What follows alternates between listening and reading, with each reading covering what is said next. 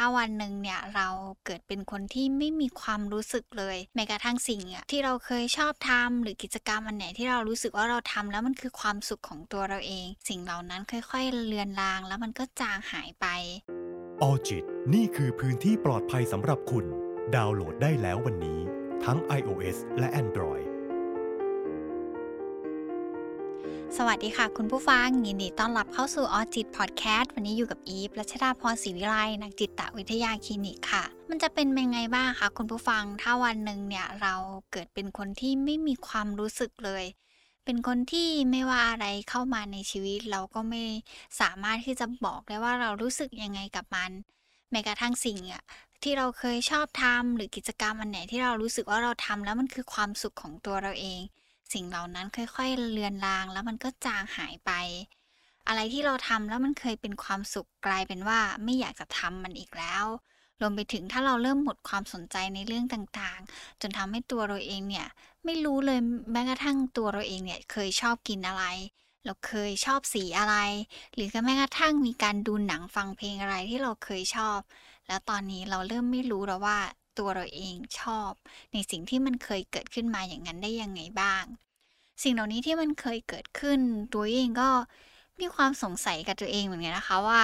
ถ้ามันเป็นแบบนั้นจริง ๆ แล้วเนี่ย วันหนึ่งตัวเองจะเป็นยังไงบ้าง เคยสงสัยกับตัวเองไหมคะว่า เพราะอะไรเราถึงเริ่มไม่มีความสุขกับการใช้ชีวิตเลย หรือบางคนเริ่มแบบรู้สึกว่าทำอะไรแล้วมันดู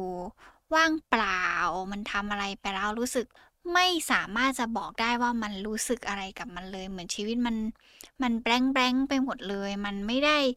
สุขนะ แต่มันก็ไม่ได้ทุกข์ไม่ได้อะไรเลยกับตัวเอง แค่ใช้ชีวิตให้มันหมดไปวันๆเนี่ย มันเกิดอะไรขึ้นกับเราบ้าง มากไปกว่านั้นเลยลองตั้งคำถามกับตัวเองว่า คนที่เขาจะกลายเป็นคนที่เขาไม่สุขไม่ทุกข์แล้วเกิดเป็นความว่างเปล่าในอารมณ์ของตัวเองเนี่ย เขาจะต้องเจออะไรมาบ้างกว่าเขาจะมาเจอกับภาวะอารมณ์ของตัวเองที่มันเป็นแบบนั้น ซึ่งในทางด้านจิตใจเนี่ยมันคงเป็นนกลไกการป้องกันตัวเองอย่างหนึ่งที่สร้างขึ้นมาเพื่อให้ตัวเราเองลดความเจ็บปวด และความทุกข์ทรมานทางด้านจิตใจของเราลงไป สิ่งที่มันเกิดขึ้นเหล่านี้เนี่ยบางทีมันอาจจะต้องย้อนกลับมาดูว่า เอ๊เรามีภาวะอารมณ์ของการสิ้นยินดียินร้ายกับตัวเองแบบนี้เนี่ย มันอาจจะ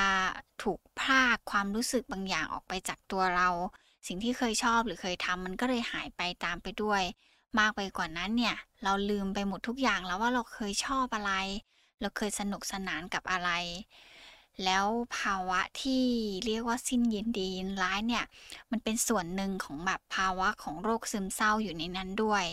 แต่มันไม่ได้แปลว่าคนที่เป็นซึมเศร้าทุกคนก็จะมีภาวะแบบนี้เกิดขึ้น เพราะจริง ๆ แล้วภาวะสิ้นยินดียินร้ายเนี่ยมันเกิดขึ้นกับโรคทางจิตเวชหลาย ๆ โรคด้วยเช่นเดียวกัน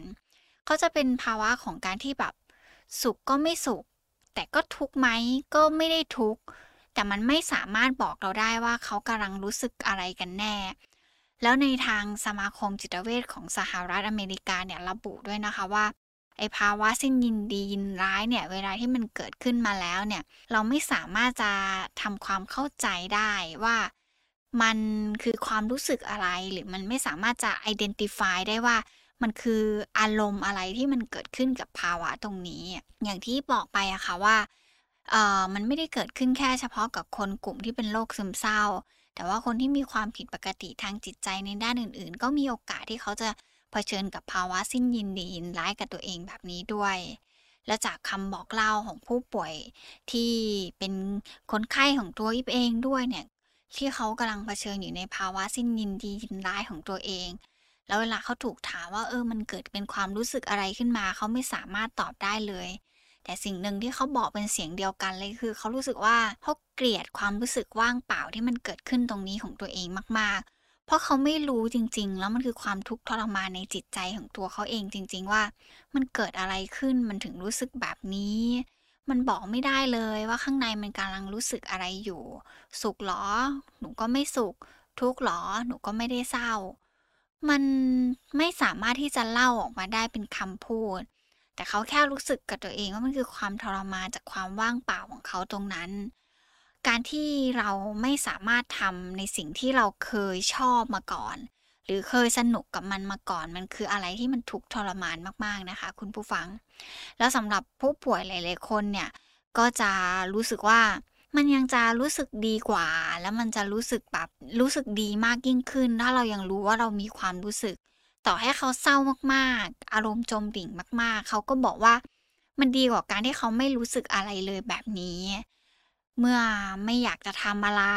แบบกิจวัตรประจำวัน แล้วก็บุคลิกภาพของคนที่เขามีภาวะสิ้นยินดีร้ายแบบนี้เนี่ยมันจะเปลี่ยนแปลงโดยไม่รู้ตัว เช่น บางคนเมื่อก่อนเป็นคนแบบทอกทีฟมากๆ คุยเก่งมากๆ หรือว่าเป็นคนแบบกระตือรือร้นมาก ๆ แล้วพอวันหนึ่งเขา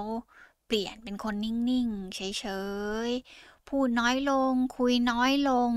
ดูไร้อารมณ์กว่าปกติ สิ่งเหล่านี้แหละที่จะทำให้ใครหลาย ๆ คนตอบสนองต่อกิจกรรมที่เคยเป็นความสุขลดน้อยลง รวมไปถึงเริ่มพบได้บ่อย ในกลุ่มของคนที่เขามีภาวะอารมณ์เศร้าอยู่แล้วเนาะเขาก็จะมีความสนใจต่อกิจกรรมที่มันลดน้อยลง ความรู้สึกที่เขาจะจดจ่อต่อการทำอะไร มันก็จะสั้นลงด้วย มากไปกว่านั้นเนี่ยมันมีความรู้สึกเบื่อหน่ายไม่อยากทำอะไรเลยเข้ามาร่วมด้วยตรงนั้น ในระยะแรก ๆ ของคนที่เขาเริ่มมี ความรู้สึกแบบสุขก็ไม่สุขทุกข์ก็ไม่ทุกข์แล้วเริ่มแบบมีความแบบสิ้นยินดีไปแล้วเนี่ยเขาจะยังคงใช้ชีวิตได้อย่างแบบปกติไม่มีอะไรเปลี่ยนแปลงมากนัก แต่เวลาที่เวลามันผ่านไปอะมันก็จะเริ่มหมุนเวียนอาการบางอย่างที่มันแสดงได้เด่นชัดมากขึ้นเนาะเริ่มรับรู้ได้ในทุกๆอย่างที่เราเคยทเคยรู้สึก เคยชอบ เคย enjoy กับมันแล้ววันหนึ่งมันก็จะค่อยๆค่อย ๆ เบาบางลงจนท้ายที่สุดแล้ว เขารู้สึกว่าเขาไม่อยากทำอะไรอีกแล้ว ซึ่งหนึ่งในการศึกษาในงานวิจัยหลาย ๆ อันเนี่ยบอกว่าคนที่เขามีความรู้สึกแบบไม่สุขไม่ทุกข์หรือว่าสิ้นยินดี โดยส่วนมากแล้วเนี่ยเขาจะ ตามมาด้วยอาการเฉยชาเกี่ยวกับเรื่องเพศตามมาด้วยนะคะ คุณผู้ฟัง มันอาจจะเป็นภาวะของการที่ตัวเขาเองก็ไม่ได้ตอบสนองทางอารมณ์ได้ ซึ่งเรื่องของเพศเนี่ยก็เป็นหนึ่งในเรื่องของอารมณ์ที่มันกระตุ้นเราให้เกิดการที่เรามีความต้องการหรือมีความอยากในเรื่องของเพศเนาะแต่พอมันมีภาวะแบบนี้เกิดขึ้นมา เรื่องเพศก็เป็นเรื่องหนึ่งที่มันหมดความสนใจลงไปด้วย เพราะความผิดปกติของสารในสมองเนี่ยมันไปกดอารมณ์และความรู้สึกทางเพศของเขาเข้าไปด้วยเนาะมันเลยทำให้เขารู้สึกว่า เออไม่ได้อยากมีเซ็กไม่ได้มีความสนใจกับเพศตรงข้ามและยังมีการแบบศึกษาต่อเลยนะคะ คุณผู้ฟังในงานวิจัยหลาย ๆ ชิ้น มีการมองว่าไอภาวะสิ้นยินดีเนี่ยมันมีความสัมพันธ์ที่มันเกี่ยวข้อง แล้วมันก็เชื่อมโยงได้ชัดเจนมาก ๆ กับการที่ มีความคิดเรื่องของการอยากจะทำร้ายตัวเอง หรือการอยากฆ่าตัวตายเข้ามา เพราะว่ามันไม่รู้สึกอะไรแล้วอะแล้วมันก็ไม่ได้รู้สึกว่า เออจะต้องใช้ชีวิตเพราะอะไร จะต้องยังคงดำเนินชีวิตต่อไปเพื่ออะไร เพราะแม้กระทั่งตอนนี้อารมณ์และความรู้สึกของตัวเองยังไม่รู้เลยว่ามันคืออะไร มันก็จะทำให้ใครหลายๆคนเริ่มรู้สึกว่าว่างเปล่าจังเลย ไม่รู้จะยังไงกับตัวเองดี เพราะว่าไม่ว่าจะรู้สึกอะไรขึ้นมาเนี่ย มันก็ไม่มีความรู้สึกแล้ว หนึ่งในนั้นมันก็คือความกลัวความตายมันก็จะไม่เกิดขึ้นตามมาเหมือนกัน เพราะงั้นถึงบอกได้ว่าคนที่มีภาวะสิ้นยินดีเนี่ย เป็นอะไรที่มันสำคัญมาก ๆ ที่เราอาจจะต้องให้ความใส่ใจแล้วก็ความสนใจกับการที่ใครสักคนหนึ่งบอกไม่ได้ บอกไม่ได้ว่าเขากำลังรู้สึกอะไร หรือเขากำลังเผชิญอยู่กับอะไร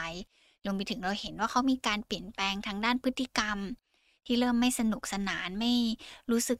สุขก็ไม่สุขทุกข์ก็ไม่ทุกข์เนี่ย ถ้าเราเห็นอะไรแบบนี้เราควรจะใส่ใจกับมันให้มากๆนะคะ คุณผู้ฟังแล้วสาเหตุหลักๆ เลย ของคนที่เขามีภาวะสิ้นยินดียินร้ายเนี่ยด้วยระบบของสารสื่อประสาทของเขามันมีการเปลี่ยนแปลงทางด้าน การหลั่งสารสื่อประสาทบางอย่างอยู่แล้ว ในการผลิต หรือการตอบสนองอย่างผิดปกติ โดยเฉพาะในส่วนของโดปามีนที่มันไปกระตุ้นทำให้ตัวเราเองเกิดเป็นความรู้สึกดี รู้สึกมีความสุข รู้สึกพึงพอใจกับชีวิตของตัวเราเอง คนที่เขามีภาวะเหล่านี้โดปามีนเขาก็อาจจะไม่หลังหรือหลังก็อาจจะหลังน้อย ไม่ได้ตามที่แบบมันควรจะเป็นเงี้ยมันก็เลยทำให้เขาไม่สามารถรับรู้ภาวะอารมณ์ความสุขหรือความยินดีกับชีวิตของตัวเองได้เนาะแต่ว่าการที่ใครสักคนหนึ่งเขามีภาวะยินดียินร้ายหรือว่าตัวเขาเองเนี่ยยังคงมีอารมณ์และความรู้สึกเนี่ย มันก็คงดีกว่าใครสักคนหนึ่งที่เขาไม่สามารถรับรู้ได้ว่าเขากำลังเผชิญอยู่กับอะไร มากไปกว่านั้นเลยเนี่ย ยิ่งถ้าเขาบอกเราไม่ได้ด้วยว่า เขากำลังรู้สึกอะไรอยู่ภายใน รู้เพียงว่ามันคือความว่างเปล่าแล้วไม่อยากจะทำอะไร ไม่รู้ว่าจะต้องดำเนินชีวิตยังไงต่อไปแล้ว มันคงเป็นความทุกข์ทรมานใจมากๆเลยใช่ไหมล่ะคะถ้าหากคุณผู้ฟังเนี่ยเห็นใครที่เขากำลังมีภาวะสิ้นยินดีแบบนี้ หรือเราเริ่มรู้ตัวว่า เราเริ่มมีลักษณะอาการแบบนี้เข้ามากับตัวเราเองแล้วเนี่ย ตัวอีเองอยากจะแนะนำให้พบกับจิตแพทย์หรือพบกับผู้เชี่ยวชาญ ให้เร็วที่สุดนะคะ อย่าปล่อยให้มันอยู่ในตัวเราเองนานๆมากๆ เพราะยิ่งเราปล่อยทิ้งไว้นานๆ มันคล้าย ๆ กับแผลเป็นนะคะ มันก็จะรักษาได้ยากมากยิ่งขึ้น มากไปกว่านั้นเลยเนี่ย มันจะอยู่กับเรานานมากยิ่งขึ้นด้วย และนอกจากการที่เราจะต้องแบบพบจิตแพทย์หรือไปพบผู้เชี่ยวชาญแล้วเนี่ยตัวเราเองอาจจะต้องให้ความสำคัญกับตัวเองด้วยในการดูแลเรื่องของจิตใจของตัวเราเอง เพื่อไม่ให้มันเกิดภาวะของการสิ้นยินดีแบบนี้เกิดขึ้น การให้กำลังใจตัวเองเป็นสิ่งสำคัญมากๆเลยนะคะ คุณผู้ฟังเพื่อให้เราสามารถพ้นกับอารมณ์และความรู้สึกบางอย่างที่มันถูกจมดิ่งลงไปพยายามทำสิ่งที่ตัวเองชอบ หรือเคยชอบทำค่อยๆ ดึงสิ่งเล็กๆ น้อยๆ ที่เราเคยรู้สึกดีกับมันเนี่ยกลับมามากไปกว่านั้นเลยเนี่ยลองเปิดพื้นที่ให้กับตัวเองได้ระบายความรู้สึกของตัวเองที่มันท่วมท้นมากๆ ก่อนที่เราเนี่ยจะดึงมันลงไปเก็บไว้ แล้วก็ใส่กุญแจล็อกไว้ใต้จิตสำนึกของตัวเราเอง พอไม่อย่างนั้นแล้วเนี่ยยิ่งเราล็อกกุญแจเร็วเท่าไหร่ การที่เราจะเข้าสู่ภาวะสิ้นยินดีแบบเนี้ยมันก็จะเร็วมากขึ้นเท่านั้นด้วย อย่าลืมนะคะ คุณผู้ฟังจิตใจของเราเนี่ยมันอ่อนไหว แล้วมันก็บอบบางมาก ๆเลย กลับมาดูแลจิตใจของตัวเอง เพื่อให้เรายังคงใช้ชีวิตอย่างมีความสุข แล้วยังคงรู้ว่าตัวเองเนี่ยยังมีภาวะอารมณ์ทั้งสุขและทุกข์ที่มันปนเปกันไปพอไม่อย่างนั้นแล้วเนี่ย เราจะได้เจอกับความทุกข์ทรมานที่เราไม่รู้ด้วยซ้ำว่ามันจะจบลงได้เมื่อไหร่